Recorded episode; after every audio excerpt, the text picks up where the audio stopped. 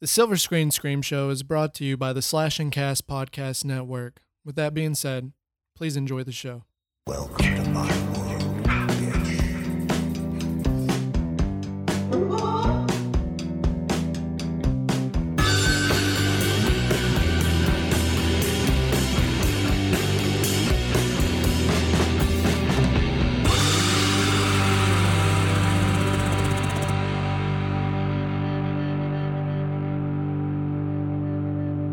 Hello and welcome back to another episode of the Silver Screen Scream Show. My name is Kirby. My name is Jesse. How you doing, you little bitch? Hey, how are y'all? I'm doing pretty good, thanks. No. Oh, okay. No, Chris. I am doing pretty good, actually, though. Chris. What? I'm really excited for this episode. Yes, this episode is a fantastic episode. I fucking loved this episode. Yeah. And before we go into this episode, we're not going to make this little intro very long. We're just going to go straight in to the news. I met him 15 years ago. I was told there was nothing left. Did you really put her liver in the mailbox? Because I heard that they found her liver in the mailbox. That was her scream in her pants. Innocent teenagers. The blackest diet. Never alone. The devil's eye. All right, Jesse, are you ready for the news, or are you ready for the news? Okay, well, I actually think you will love this piece of news. Okay. They are making a Deep Blue Sea. No. It's going to be a Deep Blue Sea 3. No. Wait, there's a number 2. Yeah, there is a number 2, isn't there? Yeah, it was a direct-to-video. This one has actually been rated R. So that's good. Yeah. It says, let's see, John Pogue is directing it, which he made The Quiet Ones and Quarantine 2. Mm. I don't think I've seen those movies. I loved Deep Blue Sea 1. I have not seen number 2, but Deep Blue Sea, the first one was good. So hopefully this one can keep it in a good track. That's my favorite shark movie. I mean, it is. I mean, I just love it. I love that movie. It is a very good one. And I thought you would enjoy those news. Thank you. Let's see here. Okay. Actually, this May 14th is the 10-year anniversary of a very popular video game called Alan Wake. I will actually, this episode comes out on Friday, so I will have a stream of playing Alan Wake on the 14th. It won't be a full playthrough because it's like 11 hours long, and I work during the week, so I will have to break it off in segments. But there will be a stream on Twitch of me playing that, so you all can view that if you all would like, because Alan Wake is fucking fantastic. And there's another piece of news, Jesse, that is actually pretty fucking awesome. Matthew Lillard has been saying that he would love to be in another Scream film, which is awesome. He said he would happily return for an upcoming sequel, which, you know, in a way, you don't have to have him in it because you can easily have him just be dead after what happened in the first film. Right. But if you think about it, I don't think being electrocuted by TV would actually kill you. I mean, there's a way they could segue into that, into where he could survive, because he was in a Scream 3 script where he was in prison, and he ran a little cult while he was in prison, and that was, you know, the killers that were going after Sydney and all. So, you know, that is pretty interesting, and I would love to see Matthew Lillard come back. I love Stu. I think he would be fucking awesome. I would love to. I mean, yeah, I loved him in the first film. I thought he was great. I've always loved Matthew Lillard, even before the Scream. I loved him in Hackers. Oh my gosh, he's so good. And his fucking role in Scream, though, he went 110%, 150%. Like, he was so good. Like, I've never seen a more crazier person than him. He was legit fucking insane. And I loved it. Absolutely. Another piece of news, which is fucking crazy to believe, but If you all keep up to date with Slash 'N Cast, which we are a part of the Slash 'N Cast Podcast Network, if you haven't listened to any of the other shows, fucking do it. Be a man. Put on your big boy pants and listen to these fucking shows. They're good. Anyways, but he was explaining how it was totally possible for Jason to be in Dead by Daylight. And you're sitting there thinking, but there's a, there's the whole fucking thing, the court hearings and everything going on with the Friday the 13th franchise. But there's a little loophole in it to where as long as they don't say anything about Jason's mother, anything to do with the first film, they can technically release content. In a way, technically, Gun Media, technically they can release content, but it's not exactly smart for them to do that at this point because it's been about a year or two since they've stopped doing content. And at the time, it would have looked bad in court, so they didn't want to give any more reasons to why they could get in trouble or anything like that. But there is a loophole. Like there's a Friday the 13th board game coming out that is totally plausible for Jason to be in Dead by Daylight, and it makes perfect sense because they're revealing the next chapter of Dead by Daylight on May 26th, which is my birthday. Wink, wink. Buy me some. But that was the same day Friday the 13th was released. So that's interesting. And then the actual DLC for the Dead by Daylight chapter comes out in June. I can't remember the exact fucking day, but it's the exact same fucking day as the Friday the 13th 40th anniversary Steelbook edition comes out. So, we don't know. It could definitely happen. Mm-hmm. Yeah. And that's the fucking news. That's the news. Man. I mean, what? Actually, no. Okay, there's one more piece of news that's Stephen King related. Mike Flanagan is writing a film adaptation of Stephen King's Revival, which I have not read yet, but Mike Flanagan has made plenty Stephen King adaptations that are fucking awesome. And he's also made Haunting on Hill House. So Mike Flanagan is top tier director. Fucking love him. And I am looking forward to that because he hasn't had a bad movie yet. In all honesty, I've loved every film he's done. Okay. But that is the news, Jesse. That's the news. Okay. And if you don't like that, get the hell out of my show. It's our show right now, but if you don't like it, it'll be just mine and I'll kick you out. No. All right. Let's get into the juicy tidbit of this episode. That was a weird way of explaining it. Juicy. That sounds fucking weird. It was a good segue, anyways, though. Yes, it was. Okay. The main topic of this episode, we're really excited about. If you completely ignored the title of this episode, we had the opportunity to interview such a wonderful person, Jenna Kanell. She is, you all would know her from Terrifier, The Bye-Bye Man. She was also in Vampire Diaries. She's made some short films such as Max and the Monster. She was on TED Talks talking about her short film Bumblebees. Great short films. Please check them out. They have such a great message to them all. It was so wonderful talking to her. She was a very, very inspiring and... She was so refreshing. That's what she was. She was so refreshing to talk to her and to get everything, all the stuff that she talked to us about and just everything. I mean, honestly, she's just such an amazing person. And, I just feel so privileged to have talked to her.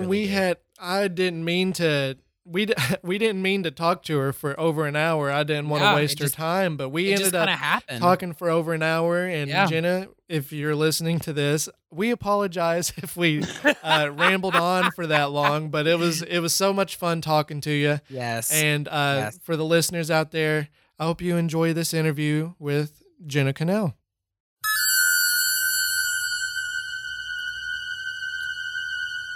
Hello, this is the Silver Screen Scream Show. My name is Kirby. And my name is Jesse. And we have a very special guest with us today. We are talking to Jenna Kanell. A lot of you all may know her from Terrifier, The Bye-Bye Man, and she's also done a few films herself. She's also been a director and written a few things. So please enjoy the interview. How are you doing today, Jenna? I'm great. Thanks so much for having me. It is our pleasure. I really appreciate you being on the show today. Usually, I'd like to start out by asking one question, but I'll go ahead and go to the very first question that we would like to ask. And that's just really asking, how are you doing during these difficult times? Are you all, you staying safe and everything? Yeah, I am. I'm very fortunate to be healthy right now and to be safe. And it was tough. It's certainly tough in some ways. I'm like a lot of other people, I'm out of work, and I had a lot of work that was canceled right when this happened, and some festival premieres. There's a short film that I starred in and did stunts in that was nominated for Best Narrative Short at Tribeca. And so that's something in particular I was really excited about that unfortunately we can't experience in person, but and a couple features that I was supposed to work on. And so, financially it's a little tough, and work wise, it's a little tough just because I love what I do so very much. But at the same time, I certainly have it easier than a lot of people. And I have a wonderful cat and a wonderful home, and I have food and my health, and I know that my family's healthy, even though I can't spend time with them. And so ultimately I'm very lucky in a lot of ways. And, I've been keeping busy, as I'm sure a lot of other people are in other ways, but doing a lot of writing and some prep for projects that'll happen later on, and reading, and I've gotten really into meditation, which has been really nice. And I need that in my life. I feel like I'm way too stressed. Jesse, you're on vacation. You'd be surprised. It's there's an app that's free. There is a paid version of it, but I do the free version of it called Insight Timer, and there are other apps too. But that one in particular has some great stuff. And I've found I just set really realistic goals for myself of just I'll do 5 minutes every day or most days. Because if I try to do like an hour, I'm just not going to commit to that. Right. But if you set realistic goals for yourself, and it does actually help, I found it actually does help. But at the same time, and maybe you can both relate to this. I definitely have a back and forth. Some days I feel really nice. I'm really grateful to have all this time to work on things and to recharge and reset. And then some days I kind of get a global sense of stress. And I live in Atlanta, and so I'm pretty embarrassed with how my state is handling this and how a lot of people are approaching this. And I want us all to do the right thing and protect each other and be there for each other. So I totally agree. Yeah, I totally agree with that. It's very nerve-wracking, especially when you go to, it's something as simple as going to the grocery store. Yeah. And you have people who are just, you don't know whether or not you're going to go in and there's going to be an altercation. People are scared. Mm-hmm. It's just very nerve-wracking. And we live in Kentucky, and so you understand. Yeah, I was about to just say a different state because I thought, oh my gosh, here we go. But whenever I said, but yeah. And so it's definitely because here people just don't care. They'll go out and they do whatever. And it's just like, it doesn't matter. And so, when you do see people who do abide by the rules and they are taking safety precautions, things like that, you're just sitting there like, is this the day that somebody's going to come up to me and start yelling at me for just being safe? You know what I mean? And I know, like one thing I hated, like going into Walmart or something with a mask on, and they just laugh and they're like, why are you wearing a mask? It's like, because I'm trying to protect you, you jackass. Like this is serious business here. Fortunately, I still do work every day. I don't work around many people. So that's part of the reason why we do work. Yeah. But, even being around one person, you don't know for sure. And it's spread so easily. So it is just, I never in my life would think something like this would happen. Like, this virus, it's been around for a while, but this particular strain is just completely wrecked us all to pieces. It's crazy. Yeah, it's an interesting time to be alive. I mean, there hasn't, aside from September 11th, there hasn't been an event in our lifetimes that we've all experienced together. In a way. And mm-hmm. so it's fascinating. And I really hope we come away from it with the right lessons. I hope we learn to approach this with a long-term mindset and with a sense of compassion. And I know what you mean about being almost embarrassed to say what state you're in, because that's absolutely how I feel. But at the same time, I feel it's important to, because I want to express that not everyone here is an idiot. Yeah, thank you. Yes. We're not all racist. Oh my gosh. I'm so glad. And that's what's hard about being in Kentucky too. Definitely, for sure, because everyone mm-hmm. thinks of Kentucky and we're a bunch of yee-yees and cowboys, and I'm just in there like, there's some, and not to say yee-yees are bad people, but some of them are and make the other people look bad. But I'm sorry, I'm the gayest thing to come out of Kentucky. So I mean, we're just gonna leave that there. I mean, so for fly me, fly the flag. Yeah, please. I'm straight passing, but I'm certainly queer as well. I love it. It's just, trying to be yourself in a place like where we live is very rural, and it's we live in Ashland, Kentucky, and it's near Lexington or Louisville, if you know where that is. But we're about 2 hours from Columbus, Columbus, if you know where that is, from Ohio. And, it's definitely something, but I'm 26 now, and I've learned a lot when it comes to, being myself and stuff. And it was hard, but, I like to think that, I'm just myself. And if nobody likes it, I could give a shit less. It does nothing for me. You know what I mean? It's just like, whatever, love me or hate me. So, well, Jesse, I was so innocent when it came to because I, back when we were kids and stuff, yeah. people would say, your cousin's gay. Did you know that? Mm-hmm. And I'm just like, he's not gay. And then after you came out, I just straight up, it didn't matter, because that was who you are. I just knew you for who you were. And I just hate people talking shit like that. It drove me crazy. And I wanted to fight everyone, but we're adults now. It's okay. Oh, we're in 2020 now. Yeah. We're also cousins. I didn't know if you got that. Yes. I gathered it just now from the context clues. When he said that, I was like, oh wait, she don't know. My bad. So, I do have a question, and I'm sure you get this a lot. But what is your favorite scary movie? Ooh, that's a good question. That's a really good one. It's tough. It's tough because it's so hard to choose. Because they're like, children. So I have a really hard time just naming one. It sounds like me, yes. Yeah, if you'll indulge me, I'd probably list a couple. Okay. What is your favorite scary movie from the 80s? Ooh, oh. Is that narrow? Look at you. I like that. That's clever. I like that. The Thing. The Thing. Oh, ooh, Chris, yes. You just had that on your top list last week. Yes, the top 5 of mine. The Thing was second. I love The Thing. It's so good. John Carpenter is just a genius. Yes. Halloween is probably one of my top films of all time. So mm-hmm. I love Halloween. I used to be a little bitch about it. I used to be terrified of Michael Myers, and now kids are just like, who is that? And I'm just like, you're insane. But The Thing was my dad's favorite film. And when I first watched it, just the practical effects was incredible for its time. It just blows my mind. Yeah, well, that's one of the things I love about The Thing is the practical effects, because they hold up. You watch it now and it's still fucking terrifying. Can I swear on this? It is. I'm sorry. Yes. Oh, absolutely. Okay. We just literally we swear so much that people that listen, they're like, you need to tone it down. Yes, and I'm just like, what?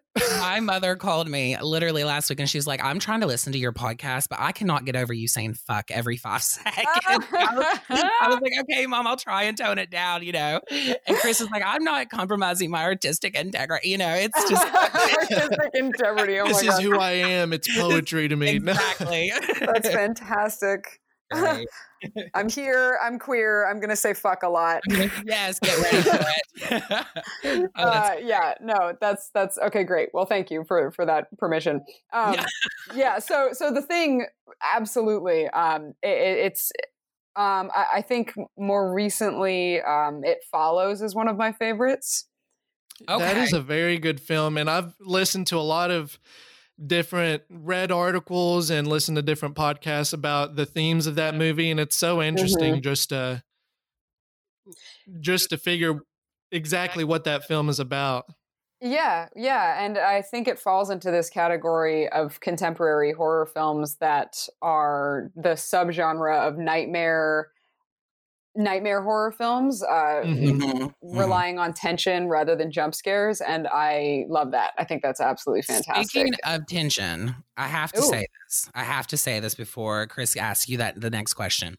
I recently watched The Bye-Bye Man. Oh, yeah. And I have to say, I was very tense. That movie tensed me. It did. My chest started in certain moments because I thought, because I was by myself at my house. My partner was at work and it was just me and my two dogs. And we were sitting on the couch and I thought, well, I'm going to watch this, and turned it on and was watching it. And I thought, okay, I'm getting into it. And then you know how that moment where you get really into a movie and you know something's going to happen, and then you think, it better not happen. And then it does. Yes. And your chest hurts. Okay, that happened to me. And it wasn't until there's a part in that movie where he woke up and he's sitting there in the bed and it's a dark room and he looks over to on his left or right and the cupboard door opens and that monster with like the eyes was looking right at him. And that moment I was sitting there like, cause it was 11 o'clock at night and I'm thinking, oh no. Cause I live in an old house and I also have one of them doors. Oh, and you're brave. Thought, yeah, I know. That's all I could think of was that. And I thought, oh my gosh, but no, that movie, let me just say it, very, very tenseful for me. And I love that, though. I love it. And I was kind of upset that you're the part where, you know, you were hit by the train. Yes. And, you know, I started getting really, because I'm getting mad afterwards because they were like, oh, you were chasing her with a hammer, you know, this stuff. And I'm like, no, he wasn't. He was trying to save her. You know, all this. I was just kind of like talking back to my TV. Yes. If you're yelling at the TV, that's an excellent sign. That's what it was. And I thought, okay, first of all, no, she did not just die. Like, I need her to come back. And then you did at the very end. By the way, those effects was amazing. I love that because the ending really did surprise me because I didn't know what was going on. I was like, okay, who's killing who here? I have like two people going on and then I have another two people going on. And I'm just like, what's happening? You know, and overall, I just thought it was a great film. And it definitely, if a movie does that to me, that's when you just know it's good. You know what I mean? And for me, it definitely was. So, well, that's awesome. Thank you. I'm so happy you enjoyed it. That's great. Yeah, I just had to say that before Chris got to the next question because I thought, oh, if I don't say it now, I'll forget. Well, I'll forgive you this time, Jesse. Thank you. Just don't do it again. No. Well, the next question I wanted to ask, what introduced you to the horror genre in particular? Was there, did it happen when you were a kid? What exactly brought you into the genre? It did start when I was younger. I think I originally was curious because I used to, and here comes the most 90s thing you'll have ever heard in your life. I used to, because I'm 28. I used to rollerblade to Blockbuster. Yes, I love it. That sentence alone. I love it. So I used to do that, and I would just sit in the horror section and just read the backs of horror movies that I knew I wouldn't be allowed to bring home, and just or that yeah, exactly. I would just without even watching the films, I would just try to freak myself out and just sit there reading one after the other. And then I also used to back when this is, there's no easy transition into this, but my periods used to be a nightmare. And so, I don't know how to transition to that, but anyway, here we are. And so I'd have to, like, so bad that I would have to stay home from school for a couple days every month. Mm-hmm. And both my parents worked full time, and, you know, my brother would be at school, and so I would just watch the horror movies that were on TV. And that's when I really got into it, was I would be lying on the couch with a heating pad on my stomach in so much pain, just, and I think a lot of us who were drawn to the horror genre, I do speak English. I don't have an excuse. A lot of us, I think, who are drawn to the horror genre find a catharsis in it, and mm-hmm. I certainly still find a mental catharsis in it. I find it helps with the depression and anxiety that I live with and manage. But back then, it would also provide a physical catharsis of, okay, I'm in pain, I'm gushing blood, but that person is being hacked to death, and that looks way worse. Yeah. That's a very good outlook on it. I love that. I do. Well, thank you. Especially, okay, because back when I was a senior, I had really, really bad anxiety, mm-hmm. and I watched the original Texas Chainsaw Massacre. That'll do and it. And that, I honestly think that's part of the reason why my anxiety happened. But anyways, watching it, I'm just sitting there like, why am I worrying about my problems when she is clearly having dinner with the craziest bastards I've ever seen in the world? And that is probably one of the scariest films I've ever seen, honestly. But yeah, I can totally get where you're coming from. That's exactly what it is. It's all of a sudden you're not thinking about, oh my God, there's a pandemic. Oh my God, what's my career going to look like on the other side of this? Just to name a few examples. Instead, you're thinking, I hope this person makes it out of this house alive. And just for a couple hours, somebody else's crisis takes more precedent in your mind than your own. Right. I totally agree with that. Yeah, definitely. The next question I have for you, it's interesting because my partner hates scary movies. I mean, oh, I know. And I love them. I'm all about it. And sometimes I have to bribe him. I'm just like, I'll give you sex if you can watch this movie with me. Listen, whatever it takes. I mean, you know, sometimes you have to will and deal, but it's fine. But the next question wants to talk about the Terrifier film that you were in, and I begged him to sit down and watch this with me on Netflix, and he was like, Jesse, I'm looking at poor man. Yeah, he was like, I'm looking at this cover of this film, I'm not into it, don't even get me started. I said, no, it's gonna be good, sit down, I've heard a lot about it, like, let's just sit down and watch it. So we watched it. He ended up loving it. And that is something. Yes, he did. He loved it. He thought the clown scared him so bad. Art, the clown, scared him so mm-hmm. bad that when we went to bed, he was just like, make sure the closet's shut. Can you make sure all the doors are locked? Are the dogs in the bed? Oh, yeah, it did. It totally shook him. And I think it was just the effects of that character that really, you know what I mean? I just mm-hmm. think it was so good. I was pissed that you died. I'll have that on the record now. I want that on the record. Because I was so mad because, well, when you watch that movie specifically, you know, you kind of can get a guess of how it's going to go and like the rhythm of the film. And when that happened, that movie was all over the place. Oh, it was. It really threw me. It threw me. Whenever that happened, I thought, wait, what? Well, because I thought you were the final girl. I did too. I was sitting there cheering you on. And then because he unloaded a fucking gun on you, I was like, also, I do want to ask here in a second, like, how it felt watching your face get blown up. But like, just watching that, I was like, I can't believe the final girl died. Who in the world is the final girl in this movie? And it's like, really, no one is. Like, just Art is fucking up everyone. After that happened, I thought I was rooting for the cat lady. You know what I mean? That's how tore up I was, because I was sitting here like, okay, well, wait a minute now. How is this? And I thought, okay, her sister, you know. But overall, the question was though, you know, what was your favorite moment? You know, working on set of that film, like what is something that you can look back and think, oh, that was a good time. I really enjoyed like that moment.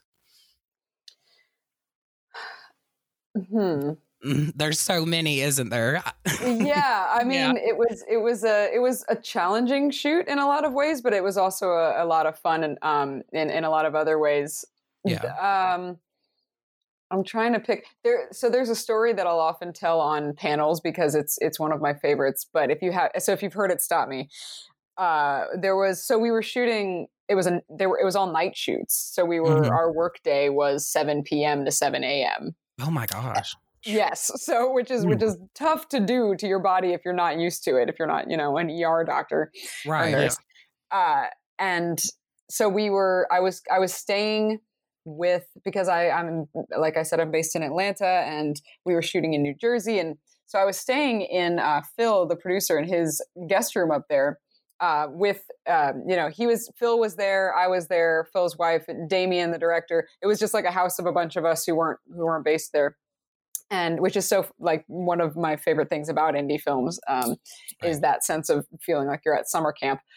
But there was one night where we were driving, or morning, where we were driving, Phil was driving us home and stopped to get gas. And Damien was so tired that he started talking nonsense. And he, like, if you've seen Terrifier, maybe you've seen All Hallows Eve, he makes really depraved, fucked up, twisted films. And you would think that his mind is this like horrific place, which maybe in some ways it is, but he started I don't remember what prompted this, but he just goes on a rant about how much he loves hedgehogs. And it was the purest thing, because we had just, spent all night like covered in blood and like fighting each other. And this man who is making all this happen was just talking about how much he loves. And then that was just one of my favorite moments, because it was so pure and unadulterated and just like... lovely. And even now, Damien and I, like, we'll all be on Instagram and like one of us will see like a hedgehog dressed up or something and send it to the other one. Like, it's still a thing. I will never forget. That was one of my favorite moments. That is great. I love that. I love how like it can go from like such a crazy end of the spectrum to something as simple as just, oh, dog, let's talk about hedgehog. You just don't, you know what I mean? It's just, that's great. Yeah. People are funny. That. People are nuanced and layered and just a hoot. Yeah, I mean, and that's another thing too. I feel like, and you kind of the movie does in a way.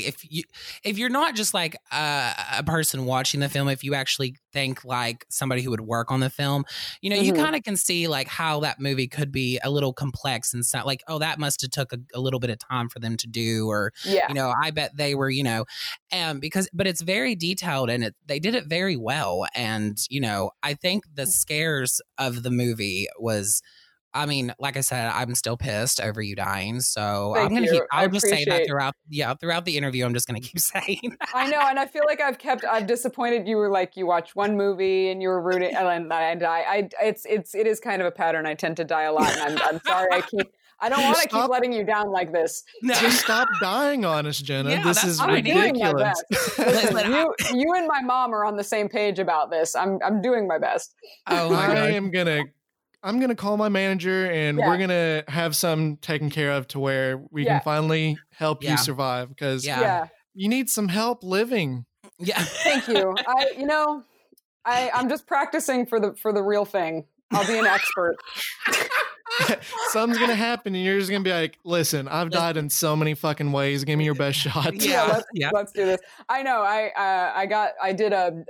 I'm not sure if you've seen this because it's a completely different genre, but I did a film, acted in a film called The Front Runner a couple years ago, this Hugh Jackman movie. And it's, I saw that. Yes. Oh, awesome. Yeah. So, it's a political drama.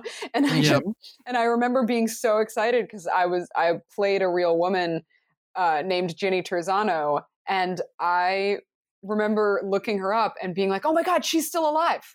She's still alive. You're like, oh yes. Yes. That is great. I love that. Do you, is there a specific, the films that you have been in, are a variety of genres. Is there a specific genre, aside from horror, that you do tend to lean towards whenever you can?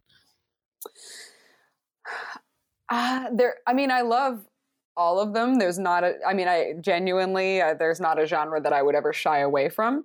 Right. One of my other favorites, I'd say, is action. I really love anytime I get to do action scenes, action films. I love doing stunts. I love fight scenes. Oh, yeah. That's one of my favorites for sure. Okay. That's great. I love that. That's kind of, could you imagine? I'd be like, could you imagine, Chris, me trying to do a fight scene? See, I've already, no, listen, I hate to say this, but this is terrible. I've already stereotyped myself on how I would be in films. And me and Chris have talked about this on like where we would fit in a horror film and which way we would die, or like which number, which slot. I would be the gay, flamboyant one that dies first or second. The one that's kind of cut off between the 10, 15 minute mark. Oh, no. But, you know, but I took Chris, I said, and Chris is like, well, I want to be the final, you know. I'm like, well, see, you probably could be, you know what I mean? I mean, because nobody wants to see me live to the very end, you know what I mean? Well, not with that attitude. No, yeah, no, exactly. I'm going to write a script where you were actually the final boy, and it's going to completely change the world, okay? Yeah, I know. Well, we're going to fix this. Tropes get subverted all the time, which is fantastic. I mean, like you see in Bye-Bye Man, one of the things I love about Penner and Stacy Title, the writer and director, who I love. I love both of them so much. I love that the black guy is the final guy. I know. Because historically, as you know, if you've ever seen any horror movies, there's a significant problem of, like you're saying, of queer characters, of, you know, characters who are comfortable with their sexuality in general, of non-white characters being the first to go. So it's just it's refreshing when that is not the case. And I think that's happening more and more now, which is great. And I thought about it. No, I never thought about that when I finished watching that movie, but I'm so glad you said it. That is so true. And I never really thought about that until just now. But that's great that you didn't, it didn't even seem like a big deal to you. That's a good sign too. Oh, that's totally great. See, maybe there's hope for me still, you know? There is. One question I was really curious on, what throughout life, what were some career choices that you thought of pursuing before you'd decided to go into the film industry? Oh, I never get asked that question. I love it. Oh, that was good. That's what I'm about. I love just surprising people. I love it. I'm here for it. I considered, two things. I actually got a partial scholarship for writing to college that I didn't end up using. I didn't end up going. But so that was something I considered was something in the linguistics path. I also considered, and this is still my fallback, you know, worst case scenario, I considered something in the forensic field. I actually really love forensics. I took it in high school. I went and saw 4 different autopsies. And you actually don't, in the state of Georgia, at least, unless this has changed since then, you don't need a college degree to be a medical examiner. You just need to go through a certain type of program. I think it's like a bachelor's or something similar. Interesting. Yeah, oh, wow. And that's and I love forensics because, similar to film and to storytelling in general, it's storytelling, but you go backwards. You know, you're saying you're looking at the ending of a story and you're figuring out how you got there. It's reverse engineering a story. Wow. And so I love that saying. Yeah. Yeah. I truly love the way you put that. That is a really beautiful saying. Thanks. For something as, because it really is tragic to see some of the things that go down. I was actually going to college to be a criminal investigator. Oh, wow. And taking some of the courses, the reason I decided not to, it's just the system nowadays, which I'm pretty sure it's broken. Yeah. Oh, and absolutely. It's been broken for a long time. Yes. And just looking at that, like you see some of these people that are in prison and jail and stuff, and some of these people can be just let out because there's no funding. They can't be held there. Mm-hmm. It stresses me out to no end. Understandably so. Yeah. I mean, the system, the system is incredibly flawed and incredibly broken, and our prison industrial complex and the fact that it's privatized is an absolute mess. And I think we all know how racist it is and how rigged it is in a lot of ways, and how it's not meant to actually rehabilitate people. And it's, it's meant to, you know, there are all these non-violent criminals there, and then there are so many violent criminals that get to just walk around. And yeah, so it's certainly, I agree with you that if I were to go that route, that would probably be my, that would be the toughest part for me too, would be the bureaucracy and the red tape mm-hmm. and the politics of it, because you're right. It's broken. Really? Yeah, it truly. I mean, it was hard because for years I was like, I'm going to go to school to be a private investigator. I truly think I can help people. And then you go in there and you're like, well, shit, I guess I can't. You're like, might as well try something else because this is flawed. Well, yeah. And I mean, I think there are certainly ways to help people within the system, but you definitely have to have a lot of fortitude and you have to have a certain type of stamina that I'm not sure if I would have it or not. And I, like you're saying, I mean, I have a lot of respect for the people that are able to do that and the people that are in it for the right reasons, because you gotta be patient. Right, exactly. Yes, you gotta be real patient. Exactly. Now, a question that I have, and you probably do get this one a lot. See, Chris, you're doing so much better than I am at these questions. No, I mean, it's also good when I already know the answers and then I don't say anything dumb. You know, you know what? I never thought about that. That's, oh my gosh. Okay. I'm all good now. Yeah, no worries. No worries at all. What in life inspires you though? Like, what inspires you? What are you talking about? I don't get that question ever. Oh, that's beautiful. Dang, Chris, we're doing good, aren't we? Yeah, you guys are fantastic. Killing it. What inspires me? Oh, that's lovely, guys. Wow, I feel I feel very inspired every time I immerse myself in nature. One of the moments when I felt the most grounded and the most inspired by my surroundings was the time that I went to the Sequoia National Forest and just being around. Here comes the hippie. You're letting her out. I'm ready.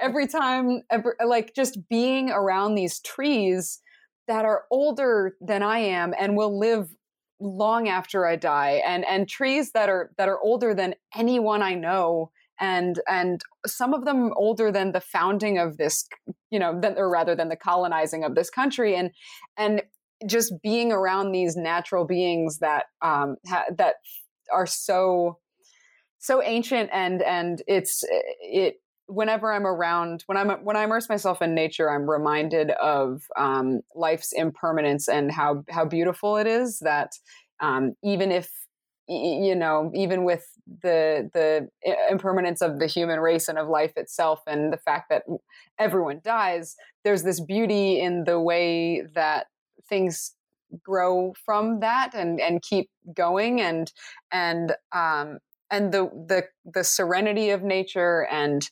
that it has no expectations for itself. And I remember seeing like a clearing of all these fallen trees, and they were all dead, obviously, but they all had these ferns growing out of them. And I remember thinking that's so beautiful that trees don't make a big deal out of death. They just lie down and then something else grows out of their remains. And that we are, in a way, the ferns of all the trees who fell before us. We get to grow from what we've learned and what we've been taught. And so that's a very, very long answer for just nature. I find nature very inspiring. That was perfect. I love that. Yeah, I truly love that.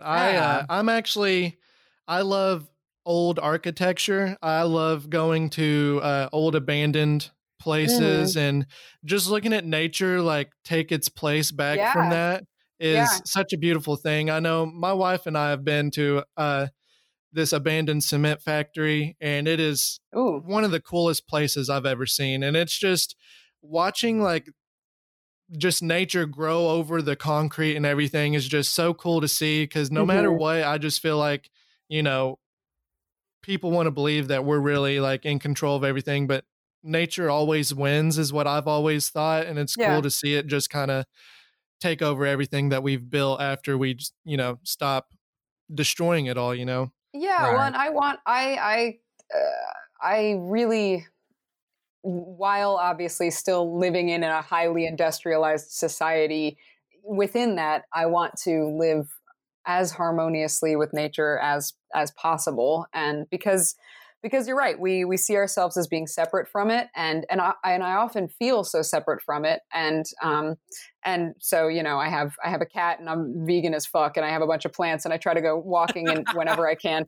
But because I want to remind myself that we are a part of it, and it makes me feel like I'm a part of this bigger thing. And then I feel incredibly small, and I find that very comforting because it sort of takes the pressure off.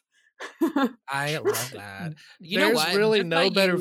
Just by you giving that answer just now, like, I had this thought in my mind. I feel like you need to be on one of them, you know, those apps that like you turn on when you want to sleep and it has that voice of somebody and they talk as you're trying to sleep. Like, as you were saying that, I was like, oh my gosh, her voice would be like perfect or something like that too. Thank like you. I could totally follow, like I could totally like relax to this, like just the way you were talking about it.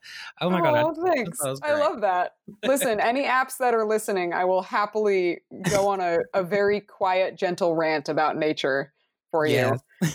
Oh, we definitely know someone is listening to this right now as we are talking, and they are making the app right now. Please. They're working on it. They're like, all right, Cap, we're working on this app, and we have someone to voice it already. And they're like, all right, green light it. Well, thank you. I appreciate that. I've often been less so now that I'm older, but I've kind of always been made fun of for my voice, and now I love it. But it took me a long time to love it, and so I appreciate you saying that. Oh, you're welcome. Thank you. Definitely. I've been that way, and still kind of am to this day. I used to play music in a band, and every time I heard myself sing, I'm like, can someone? I wanted to be you in Terrifier. I was just like, someone pull out a gun and. Oh, blown my head to pieces. I was like, this is terrible. So I've gotten better over time though. I was like, you know, just gotta go with the flow. It's my voice. I can't change it. You know, and that's something too, you know, I mean, me being me where I live and everything. And in high school, I always found it interesting to, when I talk to people, when we first started doing this podcast and I would start hearing my voice, you know, because you don't normally ever, you know, listen to your voice like that. Right. And I would hear it and I thought, oh, I sound like an 80-year-old smoker. Like literally, I mean, you know. Me too. But hey, it's, you know, and then I thought, you know, what? I love it. It's for me. I think me and Chris, our voices when we started doing this, I thought, oh well, this kind of just goes hand in hand with one another. So I thought, I've kind of come to now, you know, now that I am older also, and I thought, well, you know, I kind of embrace it in a way now. I'm kind of like, oh well, great, enjoy it. Yeah, no. You know. You both have lovely voices, and I think it's they. I have no idea what either of you look like, and so they complement each other very nicely. Oh, well, thank you. Well, thank you very much. Thank you. And Jesse, before I go to this next question, I'll go ahead and say from editing, I listen to your voice all the time.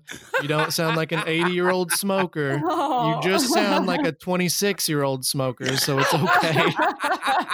Thank you so much. I'll my take pleasure. It. No. Oh, my goodness. Okay. This question, I as soon as you posted about Max and the monster this week, I wanted to check it out. So I did watch it, and I loved that short film. Yeah. Thanks, that monster, I was like, he's been taking notes from Drop Dead Fred and leveled up 10 times. I was like, this monster is crazy. First of all. I have to say this. I have to say this because if I don't, I'm going to bust. That actress... Who the girl who played the main character, Alexis Lauder. When she was doing that scene in the restaurant and was trying to talk back to the other actor across from her, and he was just that. The monster was just constantly talking and she was just on it. I mean, I was props to her because there's no way I could have sat there and done that like that. Cause I mean, you know, with someone right in your ear and then you're trying to talk and you're not, you know what I mean? She did that. Yeah, no, she's very talented, which, you know, that's why one of the many reasons that, that I chose her, but for that role, she's very good. And because because that's what it feels like, right? You know, that's what trauma, that's what PTSD feels like, or like we're talking about anxiety, depression. That's what it feels like sometimes. You're trying to just have a normal ass conversation, and there's this voice screaming at you, and right. and right. somehow we're able to keep going most of the time. Sometimes we can't, but you know, it was important to me to try to express that.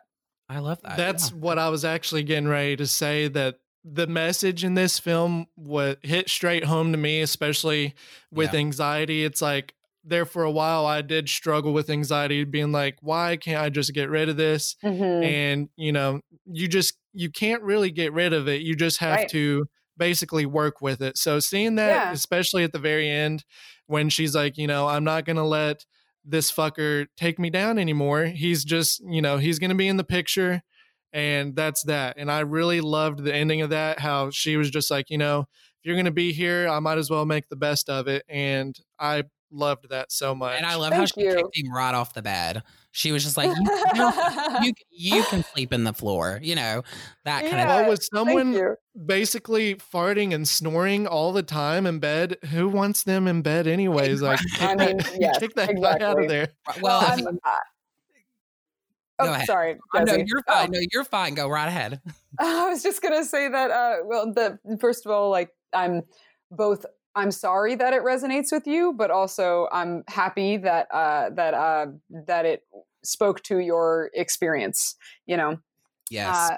Because that is the thing, right? When we first meet this beast, whatever your demon happens to be, you try to ignore it, and you try to pretend it's not there. You try to deny, you know, you go through all these different stages, you try to kill it. You can't ever get rid of this stuff, but you can learn to live with it in a way where it's on your terms, at least most of the time. Yeah, and you can at least develop a relationship with it. And I think, and that's something that's happening, that people are kind of unfortunately being forced into now, with everyone being quarantined, is now we're all alone with our trauma. And, you know, if you didn't have a relationship with it before, you better start now, because it's a lot scarier when you don't just admit that it's there and say, okay, if you're going to be here, it's going to be on my terms. Right. Right. And you know, watching that, it really, when I started watching it, I thought, okay, I didn't really know at first where it was going to go. And then I thought, because I like, in a way, to watch films and then not really know the backstory to. I like to get my own perception of like what I'm about. No, I love that. And when I was watching it, and I got through it, and I thought, oh, this is good. You know, this is really good. You know, and then I got to the end, and it clicked with me finally. The moment whenever she's kind of riding the bicycle, and there's another monster with another boy, and she's like, hey, can I ride with you? You know? And when I seen that, I thought it finally clicked to me, and I thought, oh my gosh, this totally makes sense to me. And that's so true. Like the display the way you displayed it was I feel like it was so smart the way you done it. Thank you. And it was very, you know, very insightful. And I definitely it was a very positive, like when I finished the film, I left with a very positive feeling about it. So. Oh, good. Thank you so much. I really appreciate your saying that. Yeah. That moment was to not only illustrate that, yes, though rape culture is something that primarily affects women, that, you know, lots of men get assaulted and we don't talk about it. And there's a huge stigma against men talking about it. And that, so there's that on one hand. And then also that I wanted to show that you don't necessarily, when you are supporting someone you love or care about, or even just someone, you know, who is experiencing or living with trauma, you don't necessarily have to do anything. We always want to fix things. And sometimes all you can do is just be with someone and just be there and just be. And so I'm really happy that it gave you that hopeful feeling, because that was definitely the goal. Definitely.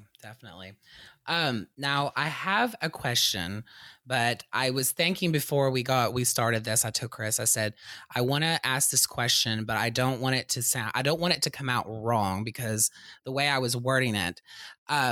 But I've noticed in the work that you do, your characters always seem to have a very distinctive look, and it's I wonder when you when you start working on a film, do you have a bit of creativity when it comes to the look of your characters and like the way that, you know, you represent yourself and stuff like through the films that you do? Just to clarify, are you talking about my films as an actor or as a filmmaker? Oh, I'm sorry. As an actor, like for like when the Terrifier and the Bye-Bye Man, I noticed like a very good correlation of the way you. They're both kind of gothy. A little bit, but I was there for it. I was totally there for it. I mean, and then what's interesting, I was on your Twitter and I wasn't creeping, but I was kind of just doing like a little bit of creep. I was kind of doing social media is for creeping. I was kinda, you creep, Jesse. This is crazy. I'm saying this on here, but I was on there and I noticed someone had made a comment. She kind of said something about Neve Campbell and the yeah. And I thought, oh my gosh. And then I thought, and then I told Chris, I said, I really want to ask her if she does she have a lot of creativity when it comes to like the way her character is that the kind of characters in films that she kind of leans toward because maybe she, you know, relates more or is just works better for, you know what I'm saying? I want to say that without tap casting. Do you see what I'm saying? Like, I didn't want to. Yeah. Well, so, that's an interesting question. I think the short answer is, as an actor, I don't have a ton of say with that stuff necessarily, but right. I do think that some of it is that I audition, I read for certain things that are already kind of within a certain world. Okay. You know, I never get asked to audition for cheerleaders, for example, like, you know, so there's, there is some, some of it's typecasting, which has the word cast in it. So I have no problem with, and some of it's also, you know, I see it as a business, and it's a branding thing. And I do think that my brand is in the edgy vein. You know, and I like the way you said that too, because honestly, really, if we're thinking about it, I mean, the characters that you've performed as, and like in those films, for example, were perfect. I mean, I don't think you could have done it any, you know what I'm saying? Like, I just think thank you so much. Yeah, you did very well with those characters. And that's why I was just curious because I thought, well, how am I going to ask this without sounding so, you know what I mean? No, yeah, no, I think you asked it very gracefully. I mean, I think it is, some of it is that I audition for certain types of characters because of the types of things the type of world where I think I fit the best, where my agent and manager think I fit the best. And then also what other people see me as. And then along the same lines, I think some of it's that, but then some of it is then when you go in person and have your, you know, your wardrobe fitting and things like that, they kind of, you know, every person who works on a film puts their fingerprints on it. And so I think some of it is also that when I walk in and meet different people on a team, they then roll with, okay, this is the vibe I'm getting from you. I'm going to build on that. You know what I mean? Right. Does that make sense? Yes. Like Bye-Bye Man, I don't know if you can tell that most of that is not my hair. I'm wearing like 10 pounds of extensions. And I did not even think about that. Yeah, I didn't even. Okay, there's an Easter egg for you. But yeah, so like, you know, sometimes it's just you walk in and they say we want to, you know, the hair department wants to put their kind of stamp on, like put a twist on it. Like they put these tattoos on my hands. Like some of it is how the director sees the character. Some of it is what you bring in, and some of it is a marriage of the two that makes this new thing. Oh, if that makes sense. Yes, that's a perfect way to say it. Definitely. Okay, I love that. Awesome. Go ahead, Chris. What were you gonna say? Oh, I was just gonna say, go ahead if you had the. Oh, okay. This question is kind of it is an important question to me, and I'm sure it's an important question to a lot of people wanting to pursue in the film industry. Mm-hmm. If someone wanted to pursue this as a career path, what are some inspiring tips that you could offer them to help just build their confidence and help them get along the way into that? Sure. I mean, full disclaimer, I'm still figuring it out. I in no way pretend that I know what I'm doing all the time. That's like the perfect answer. Okay, great. Well, good. Yeah, so because sometimes I genuinely think I'm just flinging spaghetti at the wall, seeing what's going to stick. And sometimes, honestly, that works. Sometimes it's, okay, I'm going to try this, I'm going to try that, and seeing what sticks. And for some people, it helps to be really focused about things. But I like one of the things that I wish I had started doing earlier is attacking it from different angles. So for the first, I want to say 4 or so years of my career, I did a little bit of writing and a little bit of production assistance and things like that. But I was pretty much just doing acting. And then at the tail end of that, started really getting into doing my own stunts as well.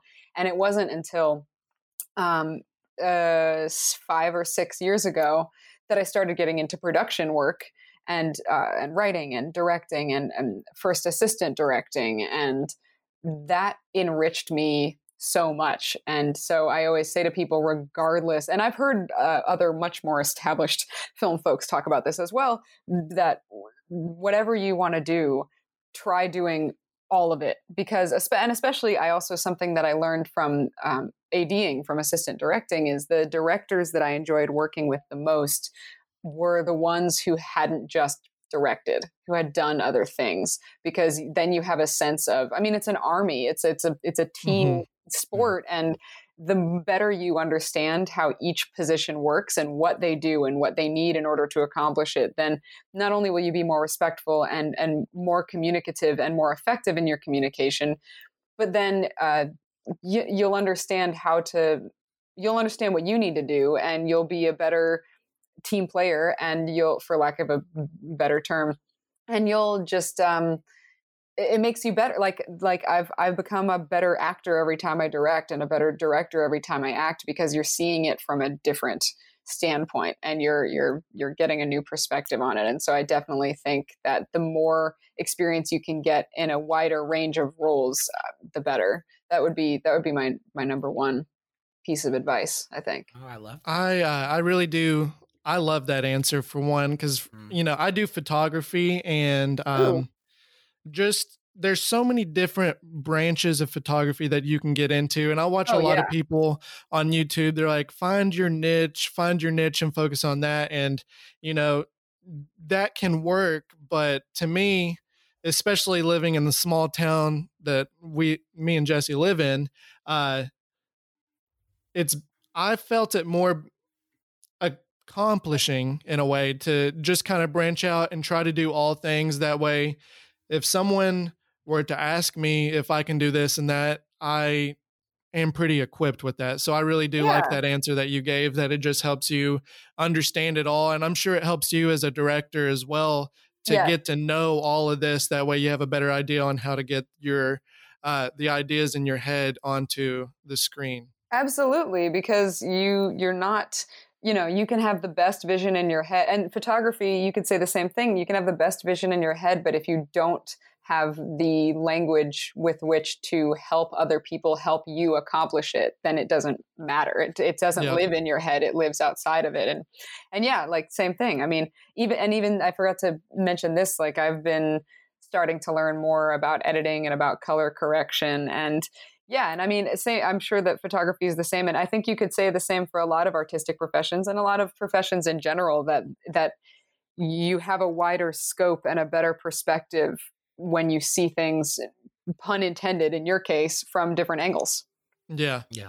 Mm-hmm. And oh gosh, color grading is such a delicate thing. Just you talking about that. Like I see all these films and stuff. I'm like, how do they get that? And you sit there and play around with, it's so subjective too. Yeah. Like you can make it look like a early 2000s MySpace profile picture in the blink of an eye if you don't do it correctly. Like that was great. I love that very specific reference.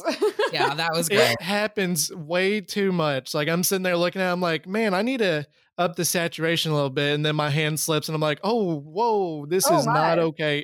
That literally Where are we?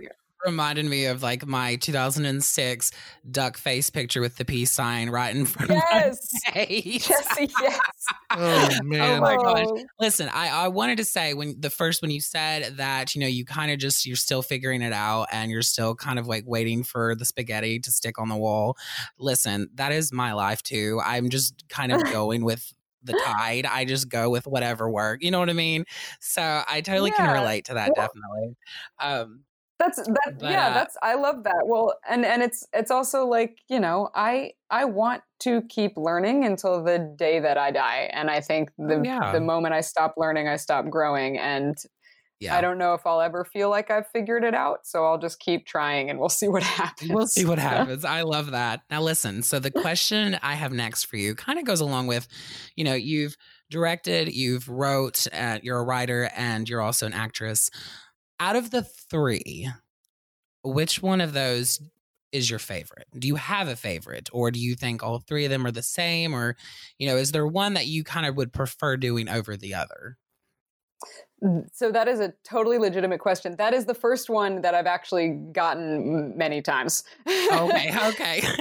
But you know, you're doing, I mean, we're, you know, we're 50 minutes in. And so, it's the first question I've actually heard before. That's pretty good. Yeah, no, so many points. And it's a legitimate question. I'm not in any way shooting it down. For me, it depends on the project. Okay. I have no aspirations, at least right now, to act and direct at the same time. Ooh, boy. I just that's just not something that interests me personally. Mm-hmm. I mean, that right there to itself would, because I mean, I watched a movie last night called By the Sea that Angelina Jolie wrote, directed, and starred in with her husband. Oh, I've been wanting to see that. I haven't seen it yet. It's good. It is. It's worth a watch. I mean, did it get good reviews? No. Did it do really well? No. But it's one of them, like, if you love her and you love her movies, you'll love this. Yeah, you'll definitely love this movie. But, you know, just the thought of that, doing that, oh my gosh, that gives me anxiety, honestly. Well, and I mean, you know, I think it's obviously a different thing when you have a little more money and can surround yourself with a team that you like, a big enough team that you can kind of help you carry the weight of at least one of those. That's one thing for sure. And I'm not saying never, but for me right now, I think it just depends on the project. There are certain projects where I want creative control, and I'm a control freak, and I want to have the story told a certain way, mm-hmm. and I want to be behind the wheel. And then there are some where I don't, and I want to see what someone else does with the story, and I want to be a different part of it, and I want to experience it in a different way, and be and act in it, and you know, so just it depends on the project. Oh, okay. I love all of them, and I want to keep doing all of them. And I'm at a point in my career where I haven't yet had to choose. And so I like hopping between them. And like I said earlier, I think I get better at each one, regardless of what I'm doing. Yeah. I mean, listen, I was on the Internet Movie Database earlier today, and a lot of projects coming up for you. I mean, if you like, there's a tab that says upcoming, and mm-hmm. I check it sometimes to just kind of reference back, or, you know, and I clicked it, and I thought, my goodness, Jenna, we have a whole list of stuff going on here. You know, I mean, that's great though. I mean, really. And it kind of reminded me of that meme where somebody was talking about Bella Thorne, and this actress, she was like, I want as much work as Bella Thorne does in one year, and it showed like 6 films, and it said they were all from 2018. You know what I mean? Oh wow! And I thought, when I seen that, I thought, oh my gosh, sis is like working. You know? Yeah, she's directing porn. She is out there. Yeah, yeah, and like, I mean, you know, and you and you too. I mean, when I seen that, I thought, oh, she's busy. This is good. I mean, this is great. I mean, this is a lot of stuff going on. You know. Thank you. Yeah. Thanks. And there are actually a couple things that are not on there that are coming up. For either reasons of the filmmakers just haven't made a page yet. And then also there's one thing that I signed 5,000 non-disclosure agreements about, and so that's not on there. I love so, gotta love those non-disclosure agreements. Love them. Man, it's you misstep once and all of a sudden you're in trouble. But which I understand. I'm not. No one come after me, please. Right. But they'll call you right after this. And they'll be like, you have another one you have to sign? Yeah, they're like, we're taking your ass to jail. No, sorry. There's three pages. Yeah, no, thank you. I appreciate that.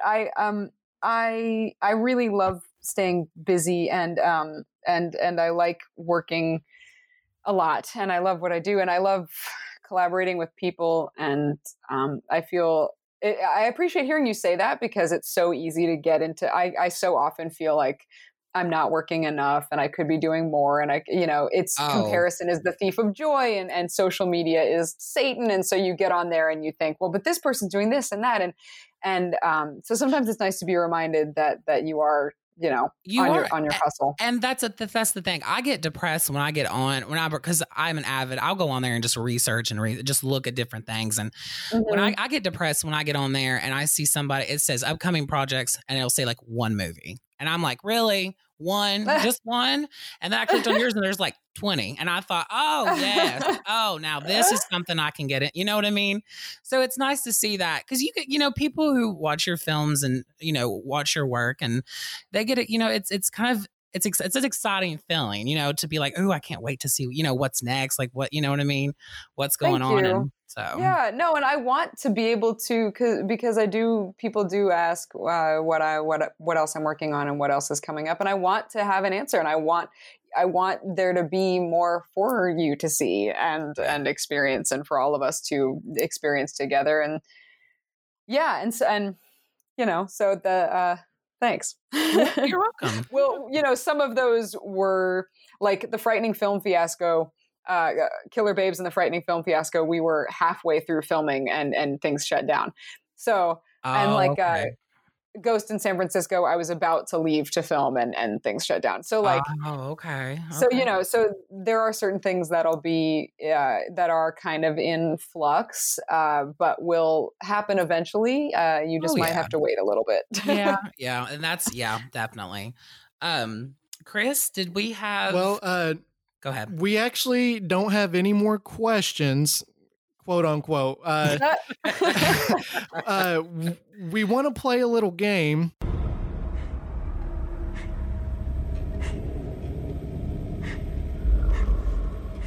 want to play a game.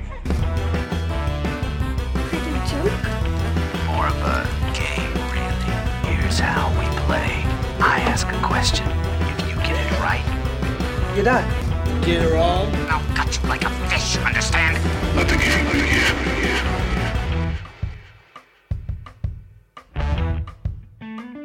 Ooh. And it's just some quick fire questions. We're going to put a timer for 1 minute, and me and Jesse are going to try to get as many questions in and answers as we can in this 1 minute. Okay. And just to see some random things. That way we can get to know you a little bit better. Sure. Oh, I'm excited and nervous. Let's do it. All right. Oh my gosh, I'm nervous too. and I'm the one doing it. Oh my goodness. All right. How are we going to do this, Jesse? Are we going to start with me first, then you, or? Yeah. We can just do it that way. And then I only have a couple, so you'll probably finish it off and stuff. Yeah, I'm ready whenever you are. Okay. In 3, 2, 1. So, I saw that you were a Tolkien fan. Is that correct? That is correct. Beautiful. What is your favorite food? That was the end of that question. That was going to be a follow-up. Favorite food? Gosh. Vegan pho. We're going to come back to that question in just a minute. Okay. Halloween. Well, actually, wait, no. Ethiopian food. Ethiopian. Okay. All right. Halloween or Friday the 13th? The movies or the holidays? The movies. Halloween. Okay. All right. Let's see here. Jesse, go with another one because I'm losing. Friday the 13th or Nightmare on Elm Street? Oh, Nightmare on Elm Street. Okay. Favorite actor? Cate Blanchett. Oh, yes. So good. Stephen King or Wes Craven? Oh, Wes Craven. Yes. The time is up. Oh, I feel like we should have gotten more questions, but it's okay. Another minute. This is fun. Yeah, I'm ready. I was gonna say I was about to ask them my favorite question, and Chris is like, "Time's up." I'm like, "Wait a minute now." Before you start that timer, back to the food question, because now I'm curious. You said vegan foo. Is that what you said? Pho, like pho. Oh, okay. Like a stew. It's like a Vietnamese. Okay. Where it's like the noodles and the veggies. Yeah. Okay. I was like a broth. When you said that, I thought, whoa, wait, what? I have to go back because I have to know what that, because I'm a foodie and I'm all about it. Yeah. I mean, I think I'm pronouncing it right. The pho, you've seen it, you know, right? Okay. I've never even heard of it. That's why I was like, wait a minute. I got to figure this one out because that sounds like When you said that, I was like, whoa, are you cussing me out right now? Vegan, fuck off. Yeah, no. You're like, fuck off, I'm out of here. Bye. It's essentially just bougier ramen. Okay. I can get into that then. I love that. I love ramen and I love noodles and soup anyway. So I may have to try it out. Yeah.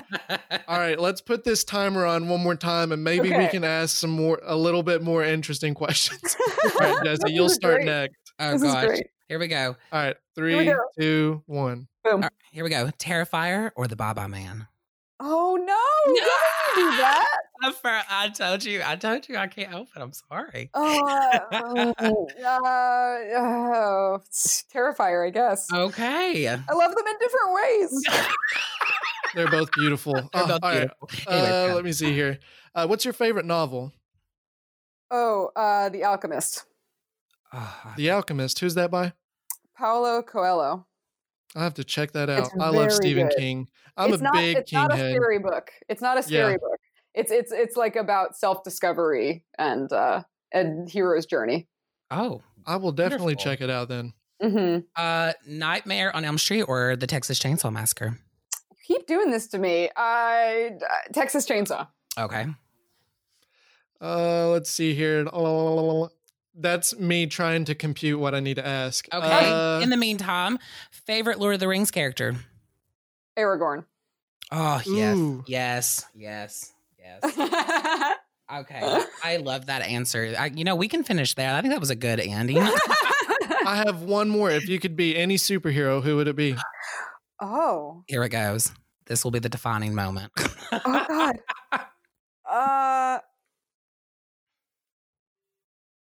Oh my gosh.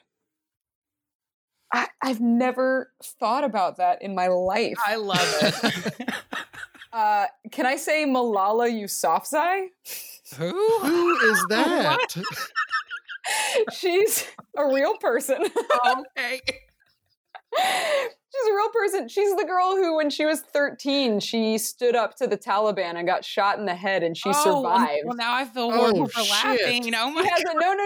I mean, you've seen her, and maybe you haven't heard her name said out loud. And she now has done. She's like helped build schools. She's helped get all these girls. Okay. Like she's a huge advocate for girls' education in countries where they're oppressed, and she's now got. I think she has a Nobel Peace Prize. Look at you, Jenna, and see, and here I was over here thinking Batman and Spider-Man. I was sitting here thinking I was over here thinking Catwoman. I was hoping you would say that, and then you said that, and I thought, who? I don't know if that's a cop-out, but that's what came to mind. No, that's great. That works perfect. Yeah. And, I mean, it's a real person, so that's even that's beautiful. It's a G. Yeah. Well, Jenna, I know we said this before, but I really do want to thank you for being on the show. Yes. It was awesome talking to you. I'm sure our listeners would love getting to know you more. And if they do want to keep up to date with everything, where can they not really contact you, but where can they keep up to date with your work? Well, first of all, thank you both. Kirby and Jesse, this has been so much fun. This has been one of the more fun podcasts I've been on for sure. Thank you. This has been awesome, and I appreciate you guys reaching out. This was a really good time. You can follow me on Twitter and Instagram, preferably Instagram. My handle is at Squidthusiast. I love it. Squidthuthusast. S-I-A-S-T. I had to spell it out in my head. Like someone who's enthusiastic about squids. That is the place. My production company is Laser Pigeon Pictures.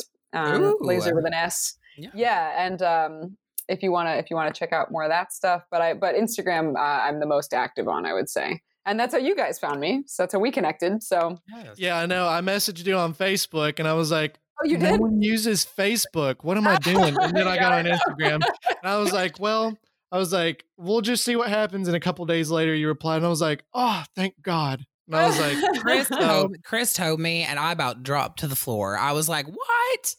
And then we sat down, and before we came on here with you, I was like, "Chris, I'm so nervous. I'm shaking right now." Like, because it's just a whole new experience for me, but I've had the most wonderful time. Thank you so much for doing this. Thank you guys. I appreciate this is so much fun. You're both very lovely people. Thank you. Thank you very much. Yeah. We did an episode of our top 10 favorite films of the last decade, and Terrifier was in both of our lists. Yeah. And I knew as soon as, soon as I found out, I told him, I was like, he's going to freak the fuck out. Yeah. Oh, yeah. I'm dramatic about everything. So as soon as he told me, I was like, ran through stop signs and like totally flailing my hands around. And I thought, what? Gosh. It makes me so happy. I wish I could have been there when that must've been a really fun thing to share. It did. I love that you're like, as cousins, that you guys are so close. That's really sweet. Oh yeah. We're more like brothers than anything. I think we grew up always hanging out and acting goofy. And I texted him. I was like, "Yeah, you bitch, guess what?" And he's like, he did. I was like, "What?" And he told me, and I was like, "Shut the fuck up right now. Like, you need to just quit." But yeah, he, and that's another thing too. Me and him as cousins, we always were the ones that were always the most interested in like the arts when it comes to like films and photography, things like that. And so we kind of have a common ground, and he always done photography. I always done theater when at our local community house, and, and that, that's so cool. Yeah. We always kind of just, got together that way and bonded over that. And but again, and that's why we started this. I love mediocre it. Podcast that I take a lot of pride in. You should. Oh my goodness! Should. And I am flattered. You guys, you know how to make a girl feel special. Oh, well, thank you so much, Jenna. And maybe one day in the future, if you have free time, maybe we can have another episode and talk about things later on in life. Hopefully there will be, once we can make movies again, hopefully there will be more for us to talk about. Oh, that'd be great. Once I start becoming a director, I'll definitely give you a call as well. Oh, please do. Please do. I'm in the union. Hit me up. Yes. Well, Jenna, you have a good night. Take care. And until next time, take it easy. Yeah, you too. Both of you. Thank you so much. Until next time. Thank you. Bye. Bye. See ya. All right, guys. I hope you enjoyed that interview with Jenna Kanell. She was a brilliant person to talk to. Please check her out on her Instagram and her Twitter. Yes. Squidthusiast, I believe, is what it was. Her handle is. Mm-hmm. And if you'd like to get in contact with us, you can email us at the Silver Screen Scream Show at gmail.com, or you can message us on Facebook at the Silver Screen Scream Show, or you can message us on Twitter at the Silver Screen Scream Show. The exact same fucking thing. It's brilliant. I love it. But we are a part of the Slash 'N Slash Podcast Network. Check out the other shows. Make Every Death Count. A Little Mad Podcast, We Came From Beneath the Sea, and Dead in Santa Carla. They are all fantastic shows. Listen to them and learn, people. You need to learn. We're privileged. We have the opportunity to listen to these podcasts. But that's about all I got to say. Jesse, is there anything you got to say? Yes, as always, stay scared. Stay scared.